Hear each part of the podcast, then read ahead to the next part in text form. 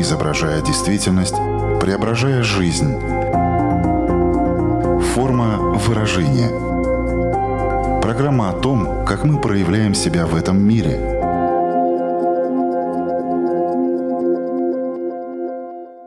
Здравствуйте, меня зовут Александра Плотникова. В эфире программа «Форма выражения». Приветствую слушателей Латвийского радио 4 и крупнейших платформ подкастов. Когда мы испытываем, например, сильное раздражение или стресс, нам часто говорят «дыши глубже», сделай вдох, затем выдох, досчитай до 10 и только потом говори. В свою очередь, при панических атаках советуют использовать, например, технику заземления, то есть сместить фокус внимания с психики на телесные ощущения. Однако этим все не ограничивается. Существует целое направление под названием телесно-ориентированная терапия.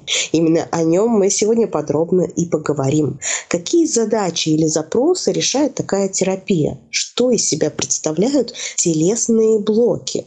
Как проходят сеансы телесной терапии и при чем здесь тело, если проблема у меня в голове?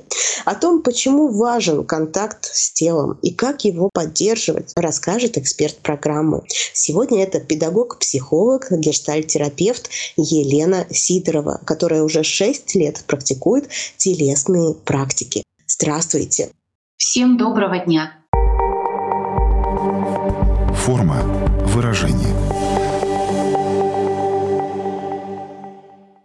Елена, что же такое телесно-ориентированная терапия и как она появилась?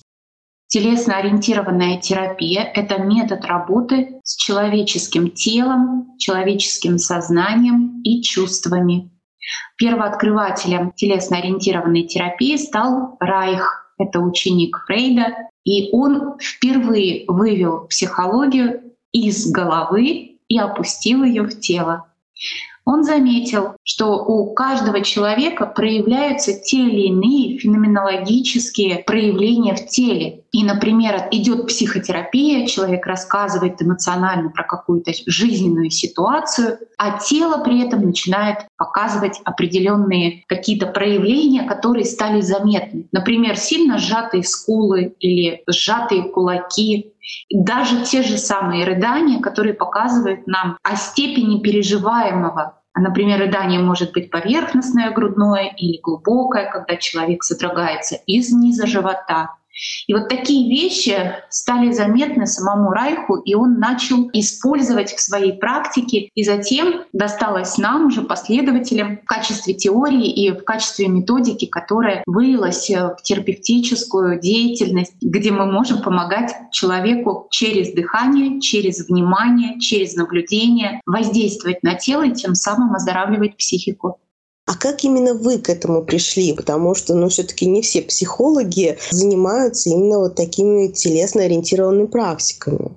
Ресурс самого психотерапевта — это главный инструмент. Вот для меня 6 лет назад именно тогда я начала вести приемы индивидуальные. И вот когда я поняла, что через 2-3 клиента я очень сильно устаю, я задумалась о том, где мне самой восполнять эти ресурсы. И начала изучать э, телесно-ориентированные практики. Это и дыхательные упражнения, это и мягкая растяжка, это и цигун, это пилатес, э, гимнастика, это медитации и так далее. Понимаете, мы когда тело начинаем свое чувствовать, да, что потянуло именно левая лопатка, подреберье, что дыхание у меня стало поверхностным, а не глубоким, что зажата диафрагма. То есть для этого всего нужно развить тело до такой степени, чтобы эти тонкости и моменты стали видны. И если посмотреть на триединство личности, это сознание, это наши чувства и наше тело, то весь чувственный опыт происходит в теле. И чем лучше у меня контакт с телом, тем больше мне доступна информация про то, что происходит в настоящий момент. Психотерапия работает с чувствами, работает с мышлением. Но если у терапевта есть еще способность работать с телом, вы представляете, как расширяется вообще вся специфика воздействия. Мы способны помогать через тело прожить какой-то чувственный опыт и интегрировать его в свою жизнь. Вы сказали, что тело помогает нам проживать э, наши определенные чувства. Тело помогает нам обретать ресурс. Какие задачи или запросы еще решает телесно-ориентированная психотерапия? То есть в каких случаях она может помочь? Здесь можно дать ответ во всех Абсолютно во всех, потому что первый принцип — мы тело не можем отделить от психики.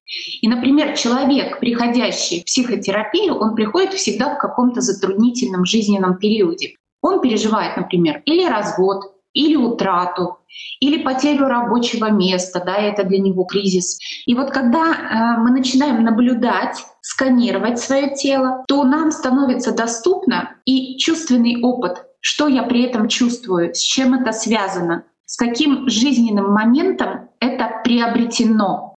Когда я переживала, например, развод, а, я заметила однажды, когда я ехала за рулем, что я не дышу.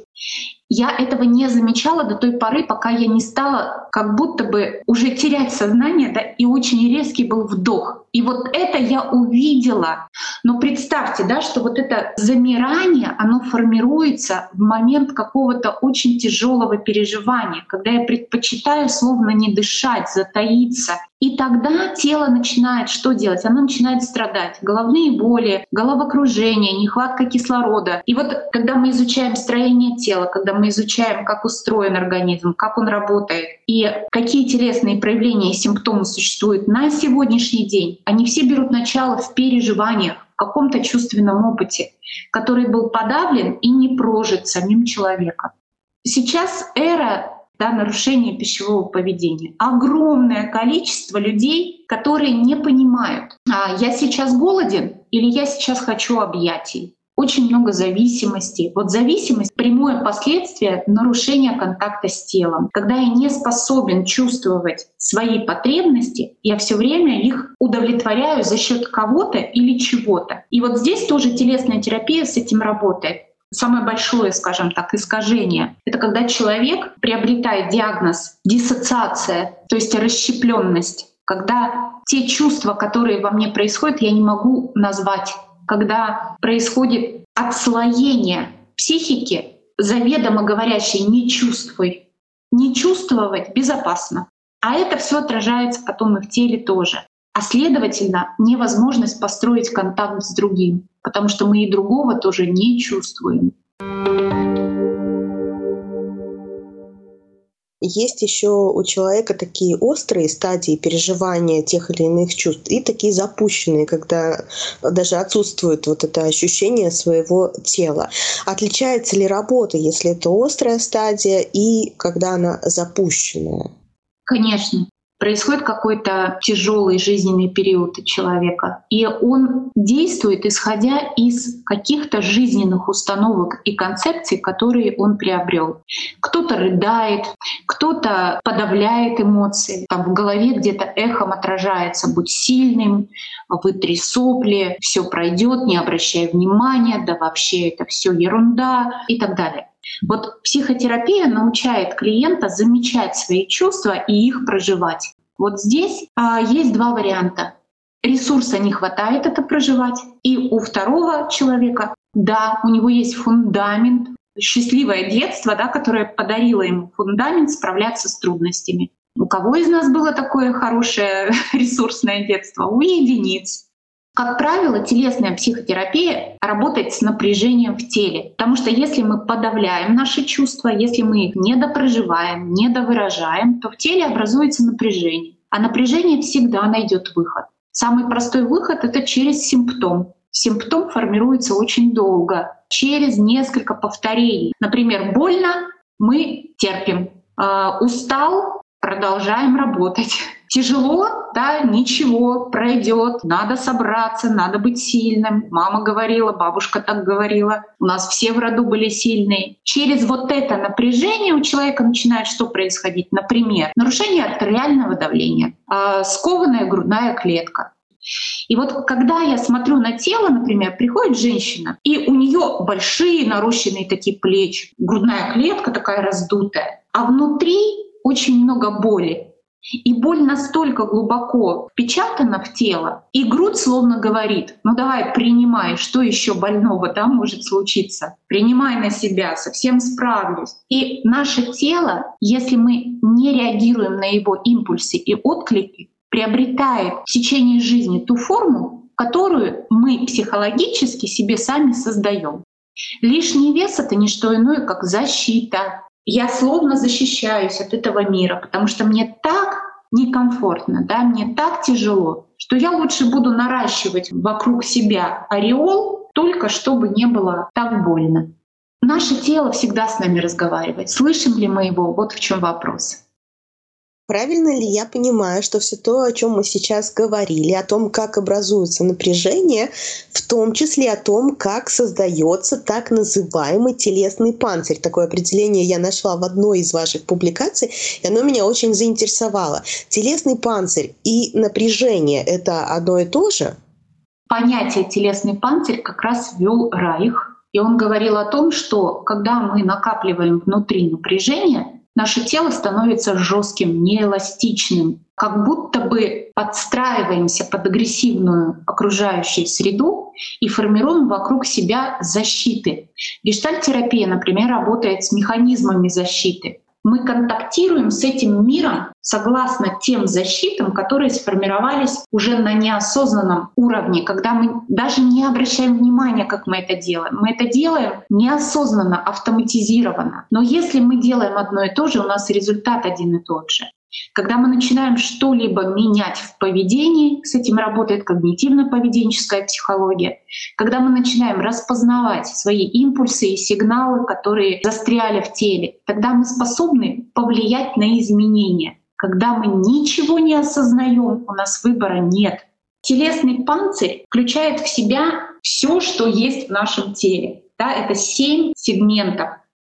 И первый, самый высший сегмент, он называется глазной сегмент. То есть вот если мы отделим наше лицо пополам, да, там, где заканчивается нос, то вся верхняя часть — это как раз глазной сегмент. Что происходит, если человек запрещает себе плакать? У него глазной сегмент заблокирован а 70% всей информации мы воспринимаем через глаза. И если пойти еще в психосоматику, например, да, что такое глазные болезни, что такое близорукость, которая развивается в детстве, это словно нежелание видеть то, что происходит в моей жизни. Дальше идет челюстной сегмент, это где у нас челюсти соприкасаются. И очень часто люди, которые останавливают энергию движения слов, например, замолчать или что-то не высказать, или стиснуть зубы, у них очень сильно напряжена челюсть. И при сильных переживаниях очень доступно да, вот это ощущение, телесный терапевт это увидит, когда скрежетание зубами, да, закусывание губ, будто бы такая остановленная энергия.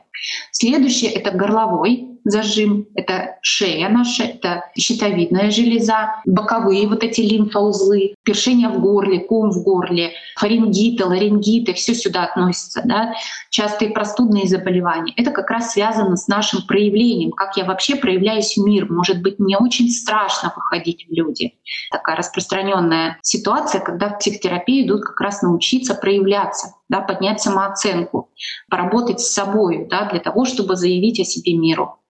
Четвертый сегмент — это грудной отдел, а, сердце сюда. К этому сегменту относится лопаточная зона, ключицы, это наши руки, кисти, предплечья, все, что связано с а, делами сердечными, обозначим их просто так. И здесь, конечно, много напряжения. Например, если мы испытывали разочарование в любовной сфере, то грудь становится жесткой, мы словно закрываемся от нового опыта.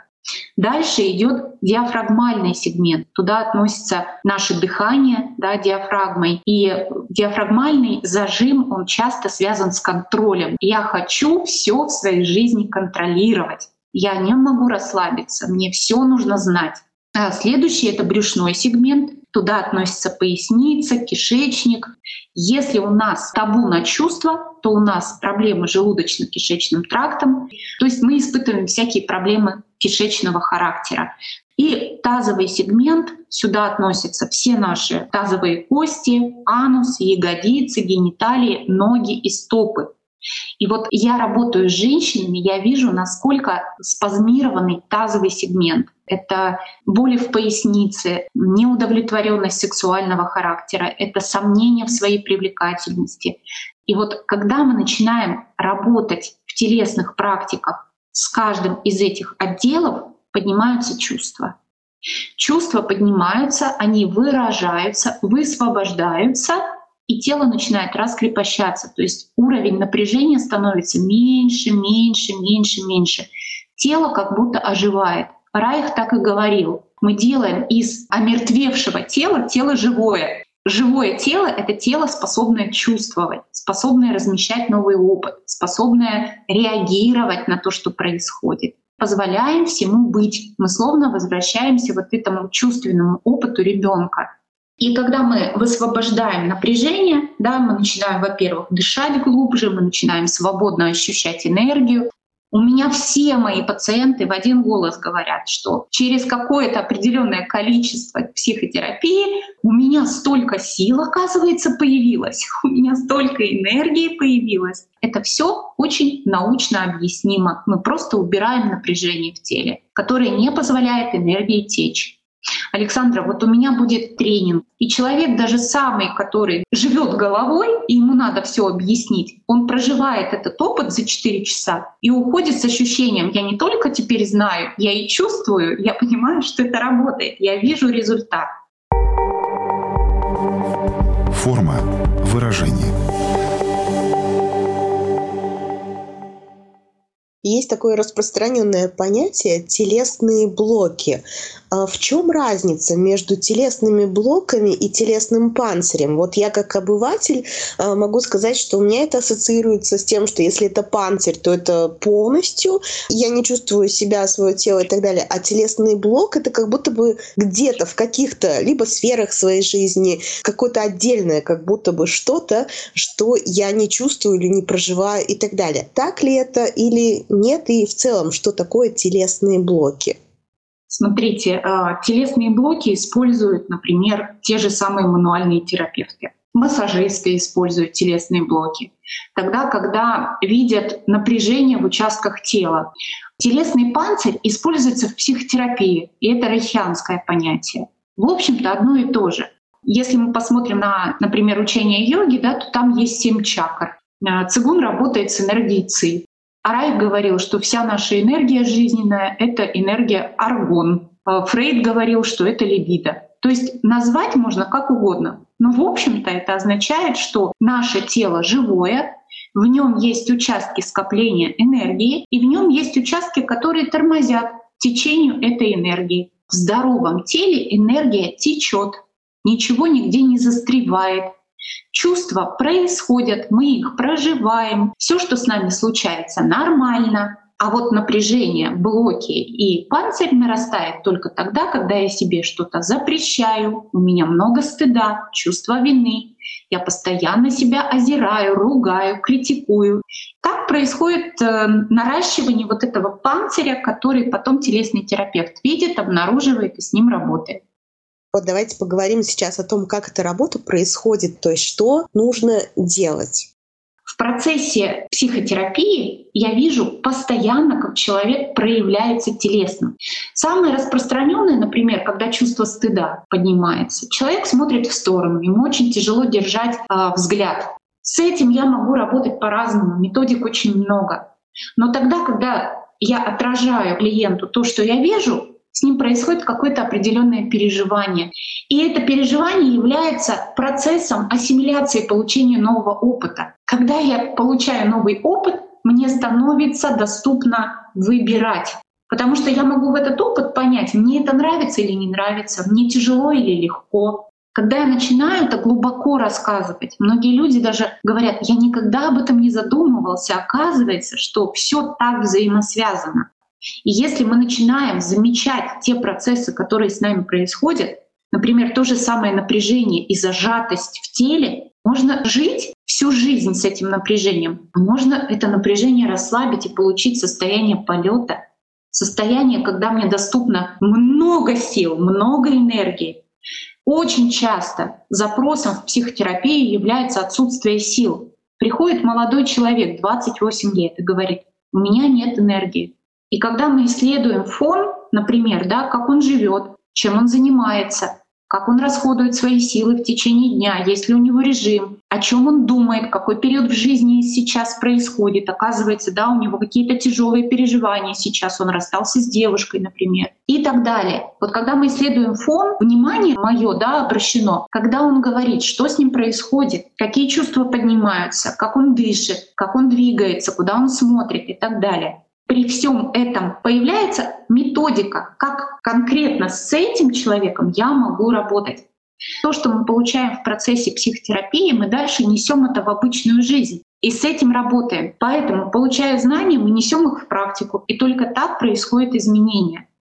И еще что очень важно, я обращаю внимание на дыхание, потому что как человек дышит, так он и живет. Если он дышит поверхностно, он и живет поверхностно. Глубокое дыхание — это дыхание из низа живота. И если мы сейчас даже с вами, радиослушатели уважаемые, положим ручку на грудь и на низ живота, и буквально замедлимся и почувствуем, куда доходит вдох, то у большинства людей, которые испытывают много напряжения, ниже груди да, вдох не опустится. Чувствуете ли вы диафрагму? Это там, где заканчивается грудь, где ребрышки заканчиваются. Есть ли там движение? Есть ли движение в спину, когда вы делаете вдох? Или все застревает только в груди? И вот этот тест самый простой говорит о том, где скоплено напряжение. Если вдох не опускается до низа живота, значит уже есть те блоки, которые мешают этому происходить. И это тоже инструмент, который позволяет психотерапевту послушать, посмотреть, настроить работу таким образом, чтобы ваша жизнь и ваше дыхание было глубоким. Чуть ранее мы говорили о том, что, конечно, только у единиц было такое ресурсное детство, которое потом позволило выйти в большую жизнь э, с такими, наверное, правильными настройками, которые позволяют тебе чувствовать э, свое тело. А как можно было бы набраться ресурса в этом детстве и что делают родители или значимые взрослые для того, чтобы у нас это не получилось? Замечательный вопрос, Александра. У меня у самой трое детей. Я работаю еще с подростками, ко мне водят да, подростков. Я очень часто вижу, что то, что происходит в семье, это фундамент, с которым человек потом выходит во взрослую жизнь. Вот дальше, когда мы становимся взрослыми, мы можем что-либо поменять при готовности с этим работать и при готовности это изменить. Первое, что вообще самое важное, это личный пример. Дети копируют своих родителей. Если ваш ребенок имеет такие пищевые привычки, которые вам не нравятся, смотрите на себя. Также здоровый образ жизни. Это тоже мы берем из семьи. Была ли физкультура у мамы с папой? Были ли какие-то походы, пешие прогулки? Или мама с папой никогда не занимались спортом? При этом они хотят, чтобы ребенок у них был спортивный. Личный пример — основа всего. Второе, это, конечно же, я прям вот рекомендую каждому родителю не запрещать ребенку проявлять его чувства. Ему больно, он плачет, ему смешно, он смеется, ему грустно, он грустит. И вот если родитель внимателен к своим чувствам, он будет внимателен к чувствам другого. Нельзя запрещать, естественно, проживать свои чувства. Иначе, да, вот эти все табу. Не кричи, мало ли что тебе хочется, хочешь не хочешь и ешь. Мы такими запретами и директивным поведением уводим ребенка от правды и от понимания, что со мной сейчас происходит.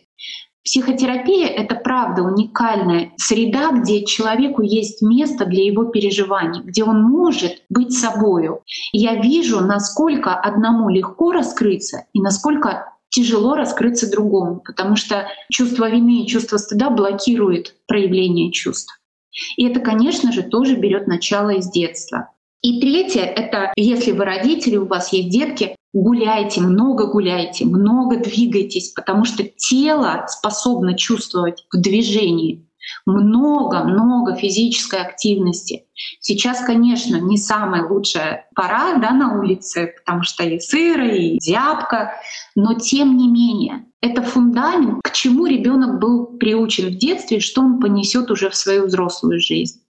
Я хочу здесь еще поделиться тоже своими такими э, наблюдениями, когда вот э, ребенку грустно или больно, он плачет. И самое трудное — быть рядом в этом состоянии. То есть иногда человеку действительно надо просто прожить эту эмоцию. Он не хочет даже, чтобы сейчас кто-то бежал, его спасал и как-то решал эту ситуацию.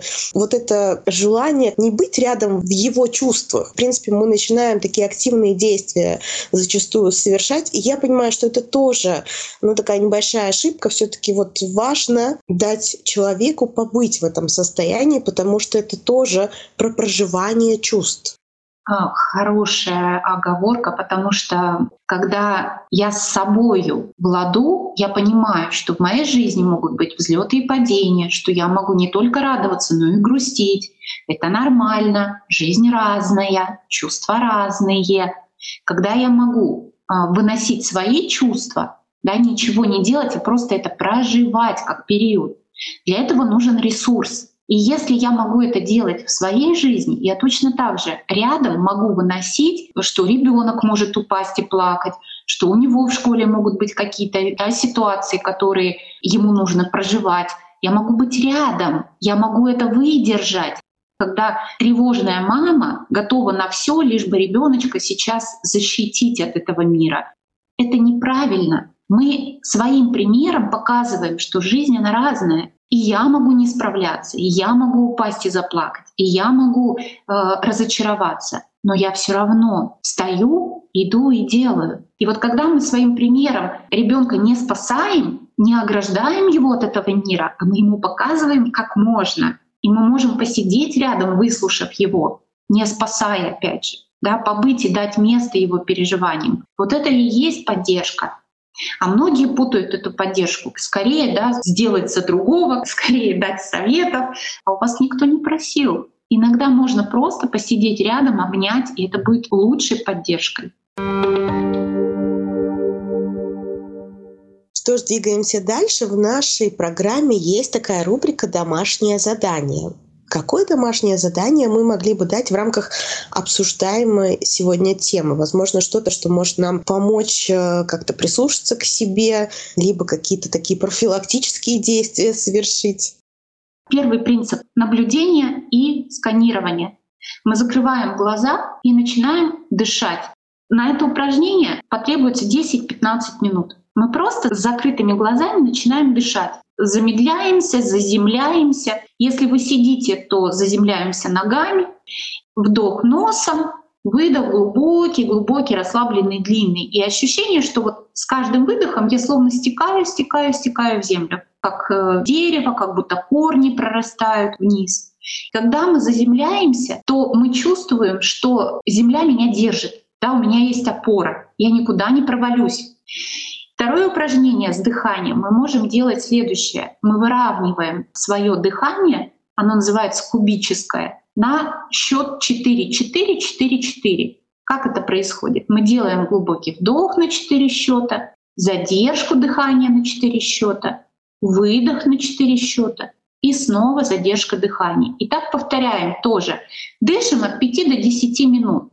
Это дыхание поможет тогда, когда вы испытываете, например, тревогу, когда ощущение, да, что вам нужно быстро-быстро все успеть, и вот вы разгоняетесь, и потом остановиться не можете. Это упражнение хорошо выполнять, например, посреди дня, когда вы разогнались и нужно чуть-чуть себя успокоить, и вечером перед сном. Очень хорошо позволяет расслабиться. Теплые ванны, травяные сборы, чаи, ромашки и так далее это то, что позволяет вам хотя бы снимать вот это поверхностное напряжение.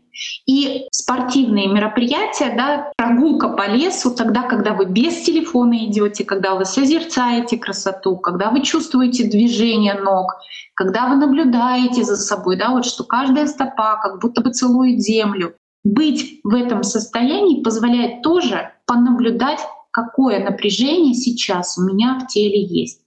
Ну и еще одно упражнение, наверное, в качестве домашнего задания. Если вы заметили, что в вашем теле есть какая-то зона очень сильно напряженная, например, это плечи или лопаточная зона, или руки вы чувствуете, да, что они у вас напряжены, попробуйте это состояние усилить. То есть усиление — это амплификация, когда я даю этому место быть. Например, если у меня очень сильно напряжены плечи, я начинаю их напрягать еще больше. Да? Например, поднимать и сильно-сильно-сильно напрягать.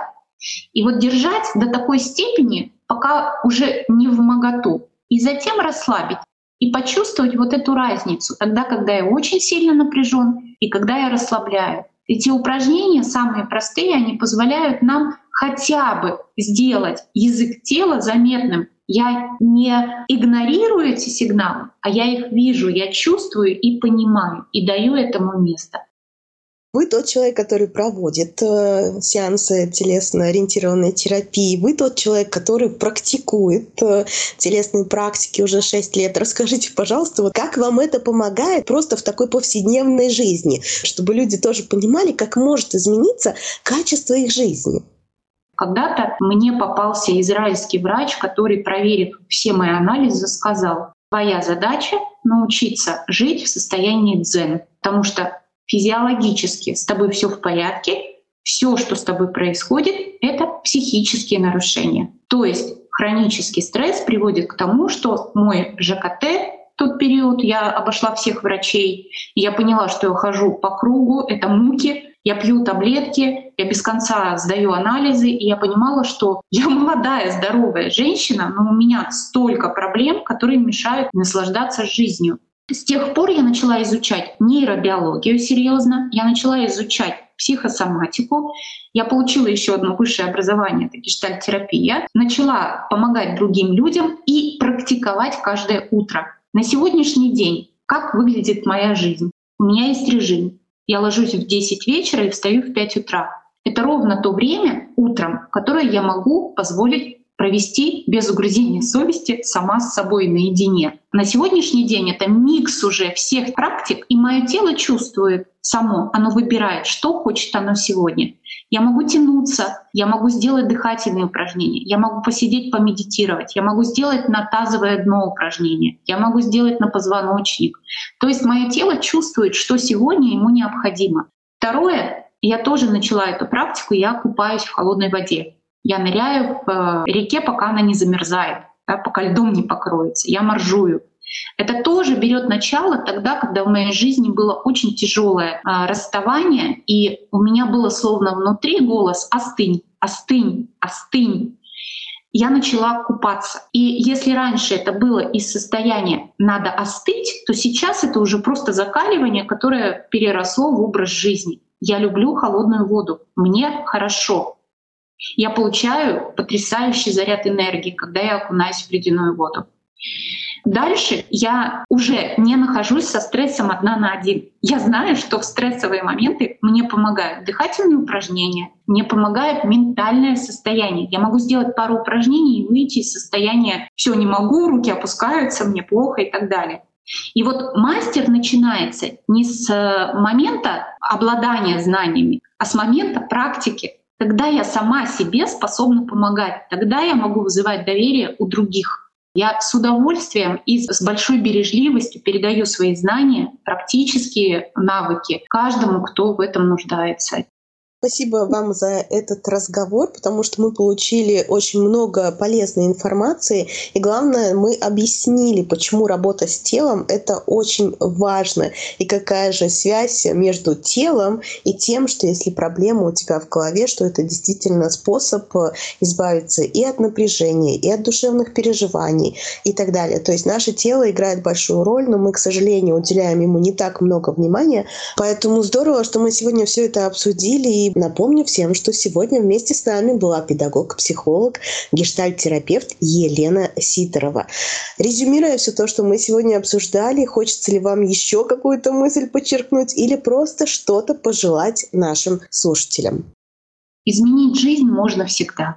Протянуть руку помощи лучше всего тому, кто в этом действительно нуждается и у кого есть запрос. Поэтому помните о том, что вы можете прожить жизнь как-нибудь, а можете прожить ее ярко, в ресурсе и быть хозяйкой самому себе или хозяином. Будьте здоровы, улыбайтесь и помните, что все, что вы делаете, вы выбираете сознательно или неосознанно. Выбирайте и программу «Форма выражения», Я, Александра Плотникова, прощаюсь с вами ровно на одну неделю, чтобы встретиться вновь на радиоволнах или на крупнейших платформах подкастов Apple, Google, Spotify. Выбирайте место встречи, буду вас там ждать. Хорошей вам недели. Пока-пока. Отражая время, изображая действительность, преображая жизнь. Форма выражения. Программа о том, как мы проявляем себя в этом мире –